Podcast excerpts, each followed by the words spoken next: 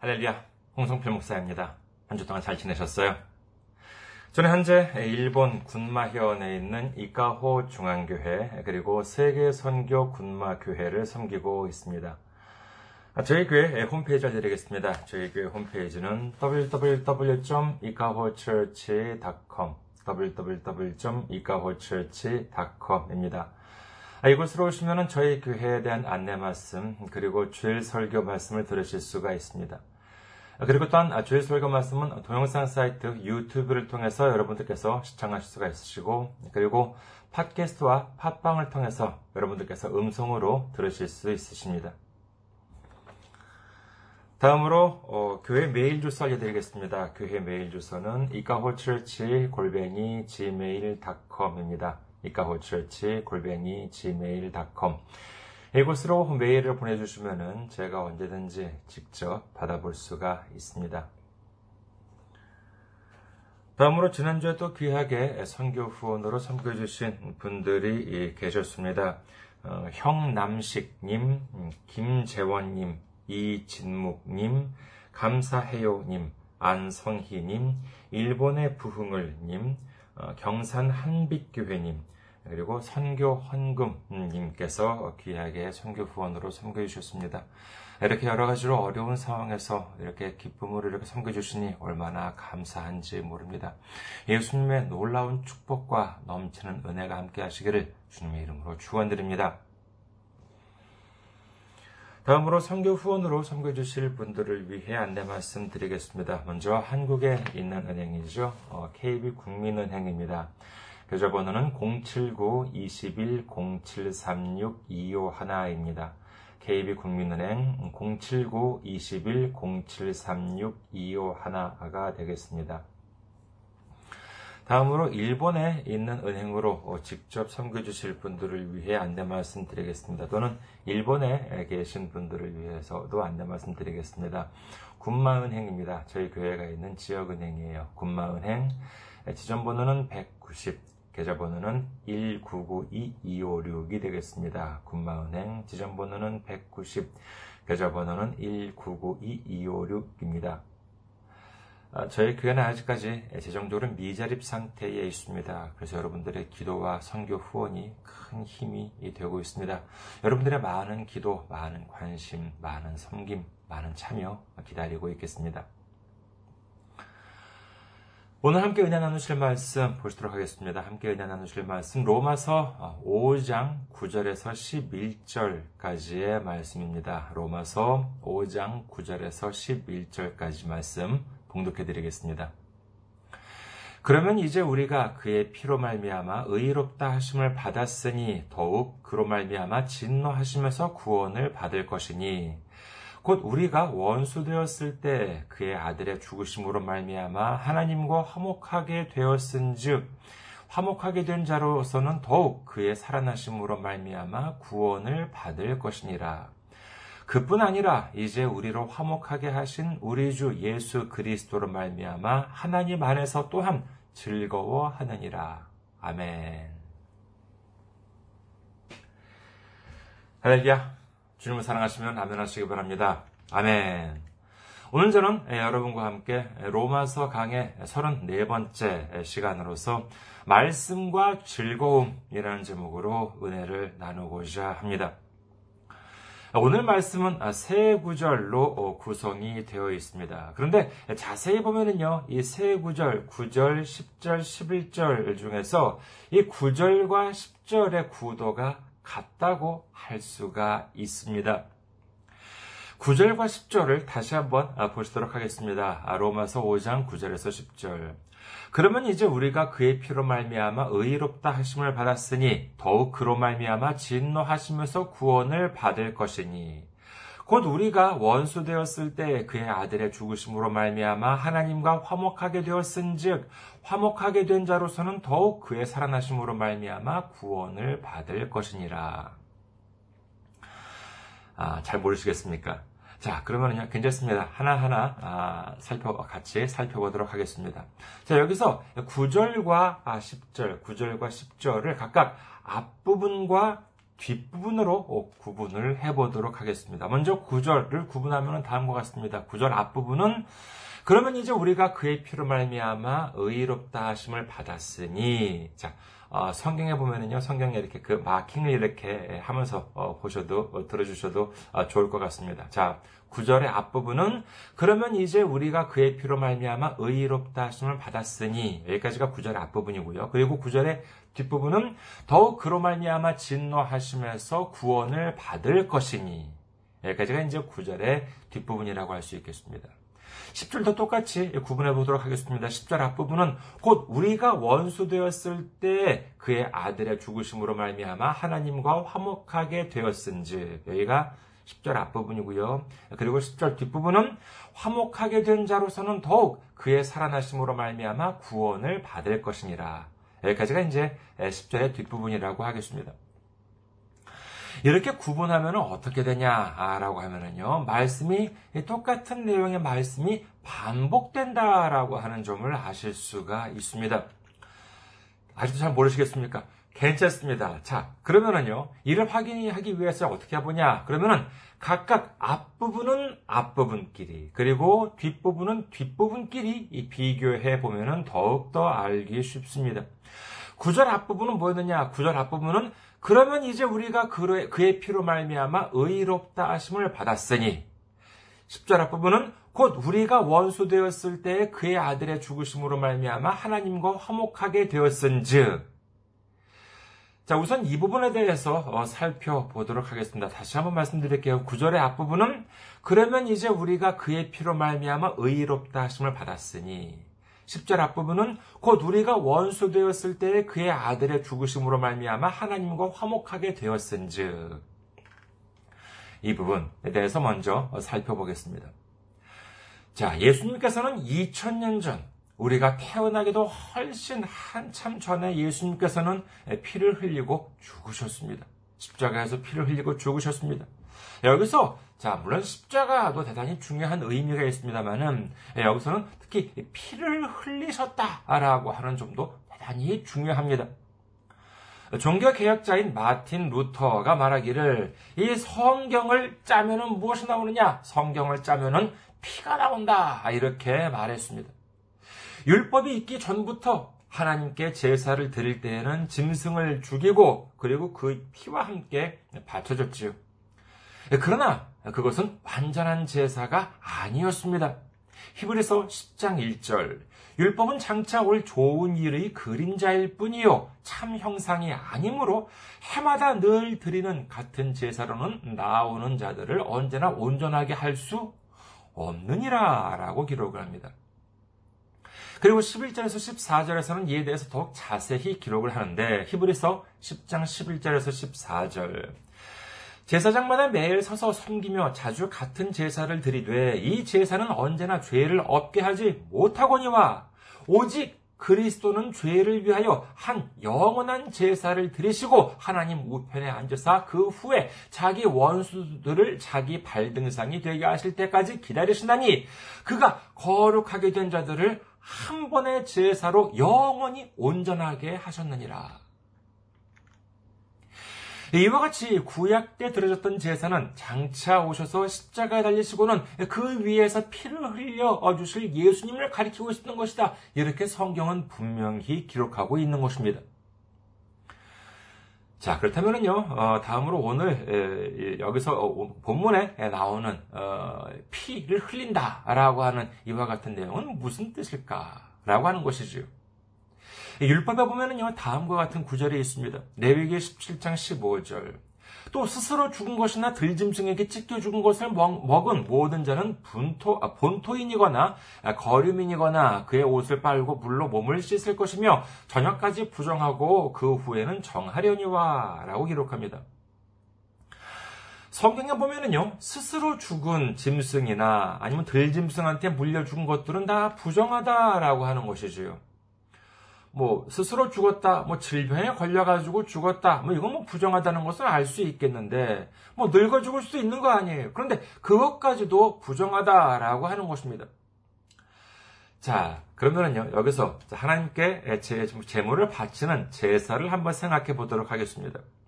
어차피 자 하나님께 제물을 바치려면은 그 짐승을 살아있는 채로 바치진 않습니다. 그 짐승을 죽이고는 그리고 불로 이렇게 태워야 할 터인데 내가 잡은 짐승이든 병에 걸리거나 아니면 알아서 늙어서 죽은 짐승이든 아니면 뭐 다른 짐승들한테 물려서 어, 죽은 짐승이든 뭐 그게 무슨 상관이야? 이렇게 생각할 수도 있겠지요. 사람이 생각하기에는 그럴 수도 있을 것입니다. 하지만 아, 죄송합니다. 하지만 여기서 우리는 반드시 알아야 할 피의 의미라고 하는 것이 있습니다.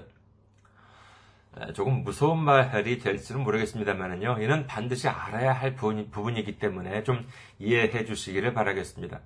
가급적 안 무섭게 좀 이렇게 말씀을 드리도록 하겠습니다.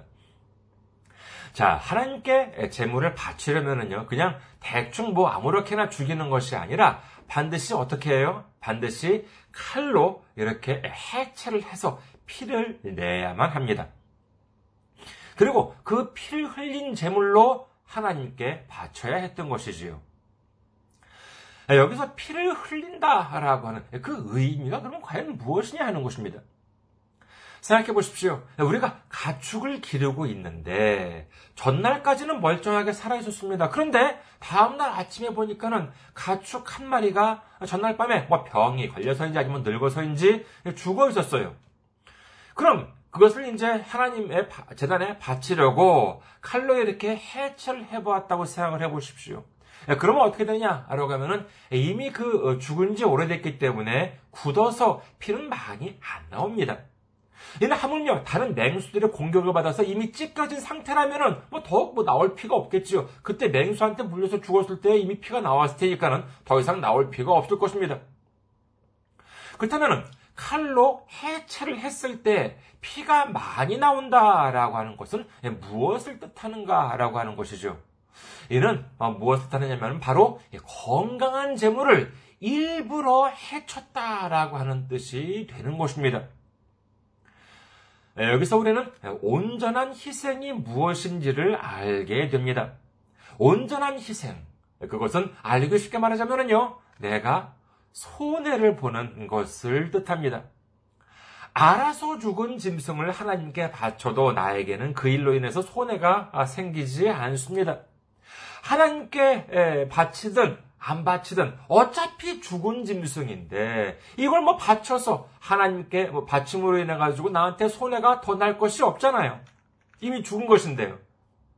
하지만 건강하고 흠없고 재산적인 가치가 충분히 있는 것을 굳이 하나님께 바치기 위해서 잡는다라고 하면은 이는 자신에게 있어서는 분명히 손해가 발생합니다. 이 손해를 감수하고 하나님께 바친다라고 하는 것. 이것이 말하자면 진정한 희생제물이다라고 할 수 있는 것이지요. 그러나 사람들이 어디 그런 온전한 제물만 바치겠습니까? 예전에 한국에 있을 때 어느 목사님으로부터 설교 말씀 때 들은 어, 말씀입니다만은 어느 나라인지 정확하게 말씀을 안 해주셔 가지고 아직도 그 나라가 어디인지 모르겠어요. 아니면 설교시간때 말씀을 해주셨는데 제가 잊어버렸는지도 모르겠습니다. 근데 아무튼 그 나라가 아직까지도 어디는 어느 나라인지는 모르겠습니다만은 자 보통 한국이나 아, 일본 같은 경우를 보면은 지폐가 우리가 가지고 있는 돈 지폐가 좀 오래되거나 아, 더러워지거나 하면은 은행에 가면은 웬만하면 새 걸로 바꿔 주잖아요. 예, 그런데 그 나라, 이 목사님께서 말씀하신 그 나라는 지폐가 지저분하고, 지저분해지고 그러면은 화폐 가치가 아예 없어진대요. 그게 전 잘 이해가 잘 안 됩니다만 아무튼 뭐 그런 나라가 있대요.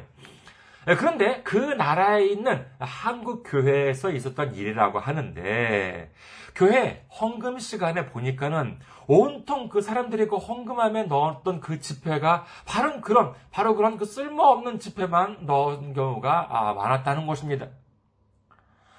아니 교회 헌금하면 무슨 휴지통이에요?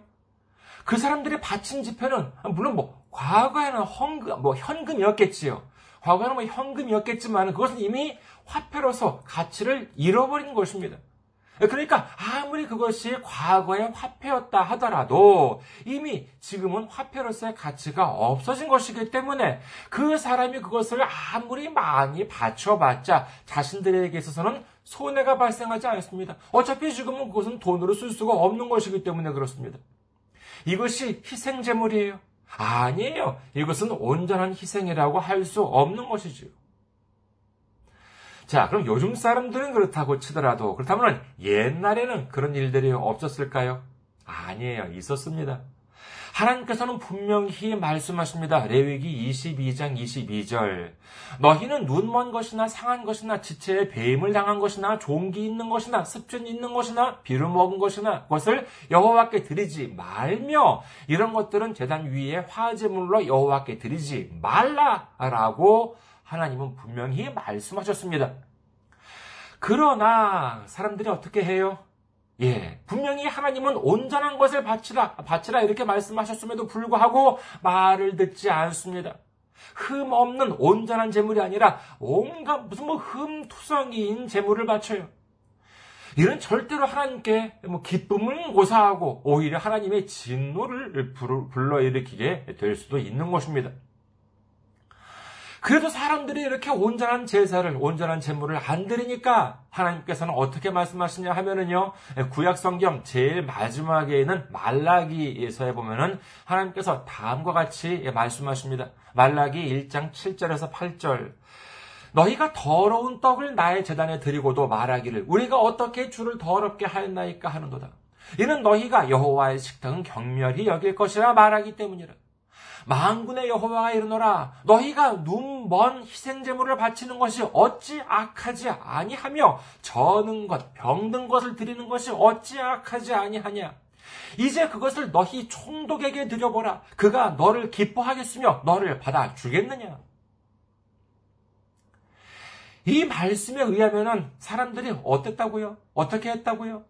온전한 재물은커녕 완전히 무슨 흠투성이 자신에게 있어서는 전혀 도움이 안 되는 것을 마치 쓰레기통에 내버리는 식으로 하나님께 재물을 바쳤다는 것입니다. 그러니까 하나님이 뭐라고 하세요? 야, 너 그걸 지금 하나님한테 바친다고 하나님이 나한테 바친다고 그걸 가지고 왔어? 그걸 네 직장 상사한테 갖다 줘봐라. 병들고 찢기고 흠투성인 고기를 갖다 주면은 네 직장 상사가 아이고 고맙습니다 하고 받겠느냐라고 하는 것이지요. 직장 상사한테도 갖다 주지 못할 그러한 몹쓸 것을 하나님께 바친다라고 하니 이게 무슨 짓이냐 하고 이렇게 하나님께서는 엄히 꾸짖고 계신 것입니다. 그런데 예수님께서는 하나님께 화목제물로 바쳐질 때 십자가에서 어떻게 되셨습니까? 그렇습니다. 피를 흘려주셨습니다. 온몸에 피를 남김없이 흘려주셨습니다. 이는 무엇을 뜻합니까? 그렇습니다. 하나님께서 가장 아끼는 독생자 예수님을 우리를 위한 온전한 희생제물로 삼아주셨고, 그리고 그 증거가 바로 예수님께서 흘려주신 피다라고 하는 사실을 믿으시기를 주님의 이름으로 축원합니다. 자, 다시 한번 9절과 어, 10절 앞부분을 비교해 보도록 하겠습니다. 9절 아, 앞부분은요. 그러면 이제 우리가 그의 피로 말미암아 의롭다 하심을 받았으니 그리고 10절 앞부분 곧 우리가 원수 되었을 때에 그의 아들의 죽으심으로 말미암아 하나님과 화목하게 되었은즉 자, 이를 합하면은요, 우리가 우리 스스로의 죄악으로 인해서 하나님과 원수지간이 되었을 때 하나님의 족생자 예수님께서 피를 흘려 죽으심으로 희생되어 주심으로 인해서 우리가 하나님과 화목하게 되었다라고 하는 말씀이다라고 하는 것을 알 수 있습니다. 자, 이를요, 시제라고 하죠. 과거와 현재와 미래로 구분을 한다면 어떻게 되겠습니까? 다시 한번 읽어드리겠습니다. 구절 앞부분. 그러면 이제 우리가 그의 피로 말미암아 의롭다 하심을 받았으니 라고 되어 있고요. 10절 앞부분 곧 우리가 원수 되었을 때에 그의 아들의 죽으심으로 말미암아 하나님과 화목하게 되었은즉이라고 되어 있지요. 예수님께서 우리를 위해 십자가 되어서 피를 흘리고 죽으심으로 인해서 하나님과 우리가 화목하게 되었다. 아, 이는 분명히 과거입니다. 이미 예수님께서는 우리가 하나님과 화목하게 되기 위해서 2000년 전에 모든 것을 다 이루어 주셨다라고 하는 것을 믿으시기를 주님의 이름으로 축원합니다. 그 다음에는 이제 9절과 10절의 뒷부분을 비교해 보도록 하겠습니다. 9절 뒷부분은요. 더욱 그로 말미암아 진노하심에서 구원을 받을 것이니 그리고 10절 뒷부분 화목하게 된 자로서는 더욱 그의 살아나심으로 말미암아 구원을 받을 것이니라 라고 되어 있습니다. 9절에서는 예수님으로 말미암아 하나님의 진노, 즉 하나님이 무섭게 화를 내시는 것으로부터 구원을 받을 것이다.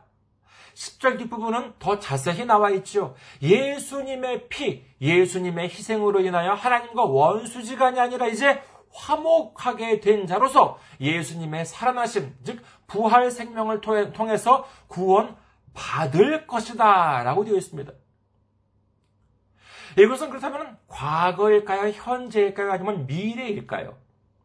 둘 모두 어떻게 되어 있습니까? 구원 받은 것이다 라고 하는 것이 아니라 구원 받을 것이다 라고 되어 있으니까 이는 분명 미래에 대한 내용이다. 장래의 일에 대한 것이다 라고 할 수 있겠습니다. 여기서 정리를 하자면요. 9절과 10절 모두가 이런 똑같은 구도예요. 과거에 예수님께서 우리를 위해 피를 흘리고 희생되어 주셨기 때문에 미래에 우리는 예수님의 피, 예수님의 희생으로 말미암아 구원 받을 것이다. 라고 한다는 사실을 믿으시기를 주님의 이름으로 축원합니다. 자, 그러면 과거와 미래는 이제 됐어요. 그러면 뭐가 빠졌습니까? 네, 그렇습니다. 현재가 빠졌어요. 좋아요. 과거에 예수님께서 온전한 희생제물로 바쳐졌기 때문에 장차 우리에게는 영광된 미래가 기다리고 있어요. 그렇다면 그것을 믿고 지금은 역시 힘들고 고달픈 나날을 보내야 한다라고 하는 것입니까? 고생을 죽어라고 해야지만 우리는 구원을 받을 수 있다라고 하는 것인가요? 우리의 현재는 그럼 어디에 기록되어 있느냐라고 하면은 바로 다음 구절 11절에 기록되어 있습니다. 로마서 5장 11절을 보시겠습니다. 로마서 5장 11절. 그뿐 아니라 이제 우리로 화목하게 하신 우리 주 예수 그리스도로 말미암아 하나님 안에서 또한 즐거워하느니라 라고 말씀하십니다. 이 말씀은 무슨 뜻입니까? 과거에 이미 예수님께서 모든 것을 다 해결해 주셨어. 예수님께서 십자가 달리심으로 인해서 하나님과 우리 사이를 화목하게 해 주셨기 때문에 미래, 장래에 우리는 틀림없이 구원받을 거야. 그러니까 지금 우리는 무엇을 하래요? 죽어라고 고생을 하래요? 아닙니다. 즐거워하라라고 말씀하고 계시다라고 하는 사실을 믿으시기를 주님의 이름으로 축원합니다. 그렇다면 우리는 어떻게 즐거워할까요? 힘든 일이 있어도 어려운 일이 있어도 얼굴을 찡그리면서 억지로라도 아이고 즐거워요 아이고 즐거워요 이러라는 것입니까? 사실 우리는요 오늘날의 우리 신앙에 있어서 좀 점검을 해봐야 하지 않을까라고 합니다. 한국에서는요 보통 믿음 좋은 분들이 믿음 좋으신 분들이 무슨 문제가 생겼다라고 하면은 주로 어디로 가십니까? 예, 기도원에 가시지요. 저도 뭐 기도원에 몇 번 가본 적이 있습니다만은 뭐 거기서 뭐 기도도 하고 금식을 하기도 하고 예배가 또 이제 있는 좀 어느 정도 규모가 있고 어 그런 곳에는 이제 목사님께서 이제 정한 정해진 시간대에 예배를 또 이제 드려주시기도 하지요. 예, 그럴 때는 또 이제 목사님 말씀을 듣기도 합니다. 자, 물론 어, 기도하는 곳이나 아, 기도하는 것이나 아니면 금식하는 것이 뭐 나쁘다는 것이 아니에요. 절대로 그런 것은 아닙니다만은 하지만은 그것만으로 과연 충분한가라고 하는 것이지요. 자, 질문을 한번 드리겠습니다. 과거에 예수님의 십자가 공로로 말미암아 미래에 우리는 구원을 받았습니다. 다시 한번 말씀드릴게요. 과거에 예수님의 십자가 공로로 말미암아 미래에 우리는 구원을 받습니다. 그렇기 때문에 우리는 즐거워할 수 있습니다. 이 사실을 어떻게 알았습니까? 1번 성경에 적혀 있기 때문에. 알았다. 2번, 기도를 하니까 하나님이 알려주셨다. 다시 한번 말씀드릴까요? 과거의 예수님의 십자가 공로를 말미암아 미래에 우리는 구원을 받습니다.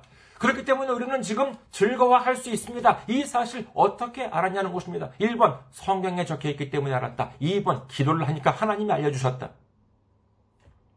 더 근본적인 부분에 대해서 질문을 드릴까요?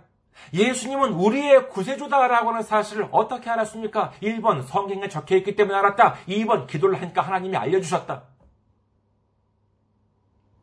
이런 대단히 명확한 부분임에도 불구하고 많은 사람들이 이를 깨닫지 못하는 경우가 여전히 있는 것 같습니다. 우리에게 있어서 성경 말씀과 기도를 비교해 본다면요. 어느 쪽이 중요하겠습니까? 이는 비교가 안 됩니다.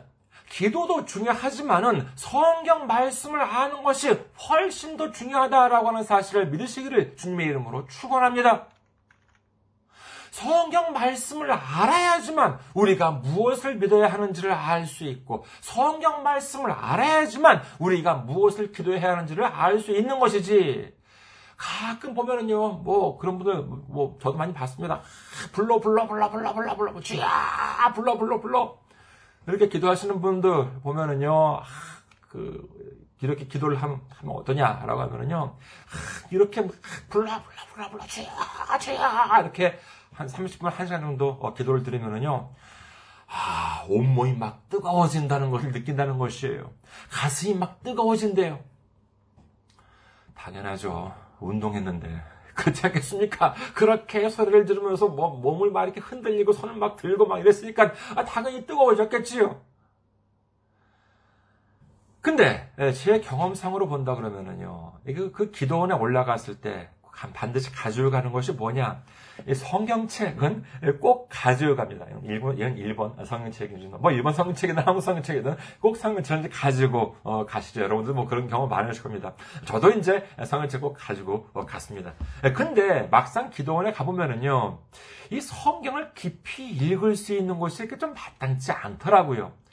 기도를 해서 기도 뭐 읽어볼까 하면은 좀 침침하기도 하고 옆에서도 막 기도하시는 분들의 목소리도 들려오고 방에서 기도할까 하면 또 여러 집도 이제 같이 쓰는 방이기 때문에 거기서 이렇게 보면 책상이 뭐 이렇게 제대로 마땅한 게 있는 것도 아니고 그러니까는 좀 이렇게 좀 집중해가지고 기도 여기 성경을 이렇게 좀 읽을 수 있는 분위기가 된 것이 제 경험으로는 그렇게 많지 않았, 않았던 것 같습니다. 그리고 보통 기도원에 가면은요, 물론 이제 그냥 기도만을 위해서 가시는 경우도 있겠지만은, 주로 이제 금식도 많이 하잖아요. 예, 근데 있잖아요. 저도 기도원에서 금식을 이제 며칠 이제 하다 보면은요, 뭐 배도 고파지고, 그러니까는 뭐 아무리 성경을 읽어보려고 하더라도요, 뭐 머리에 안 들어와요. 아유, 얼마나 배가 고픈지, 뭐 성경이 뭐 들어오겠습니까? 네, 자, 그렇다. 그래가지고 이렇게 기도원에 가가지고 성경을 읽는 것, 이게 참 좀 어렵더라고요. 아, 그렇다면요, 우리 주변에서 성경을 읽을 만한 곳, 제일 좋은 곳이 어디일까요? 여러분께서 생활하시는 곳, 일상생활에서 성경을 좀 집중적으로 이렇게 읽기 좋은 곳, 어느, 어느 곳일까요?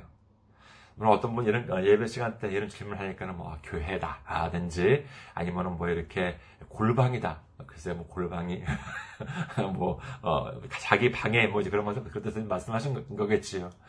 예, 그런데 예, 제가 생각하기에는요, 어, 이 예, 성경책을 읽기 가장 좋은 곳 어디냐? 한 곳 추천해 드리겠습니다. 도서관입니다. 여러분, 도서관 같은 곳, 성경 읽기 얼마나 좋습니까? 도서관, 뭐 책을 읽을 만한 곳 중에서 도서관만 하는 곳은 없겠지요. 거기는 완전히 무슨 뭐 책을 읽기 위해서 만들어 놓은 곳이기 때문에 그렇습니다. 그런데 여러분 주변에서요. 아, 좀 요즘 좀 문제가 아, 많이 좀 생긴 것 같으니까 나좀 예, 성경책 들고 나 좀 도서관에 갔다 올래.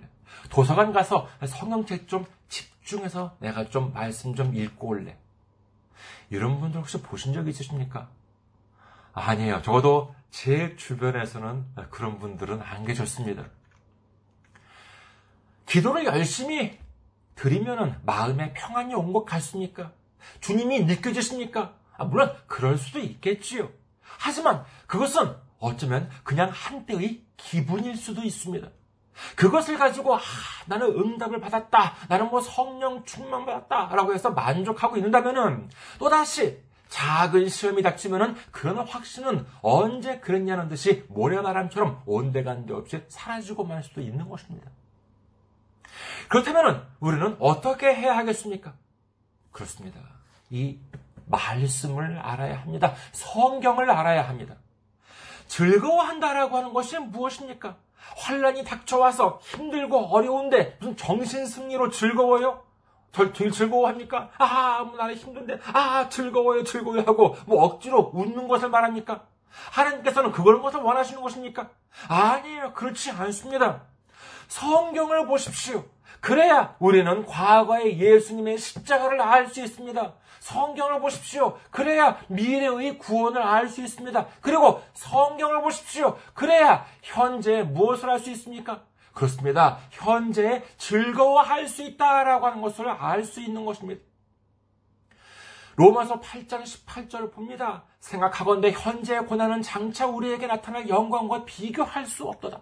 고린도전서 10장 13절을 봅니다. 사람이 감당할 시험 밖에는 너희가 당한 것이 없나니 오직 하나님은 미쁘사 너희가 감당하지 못할 시험 당함을 허락하지 아니하시고 시험 당할 즈음에 또한 피할 길을 내사 너, 어, 너희로 능히 감당하게 하시느니라.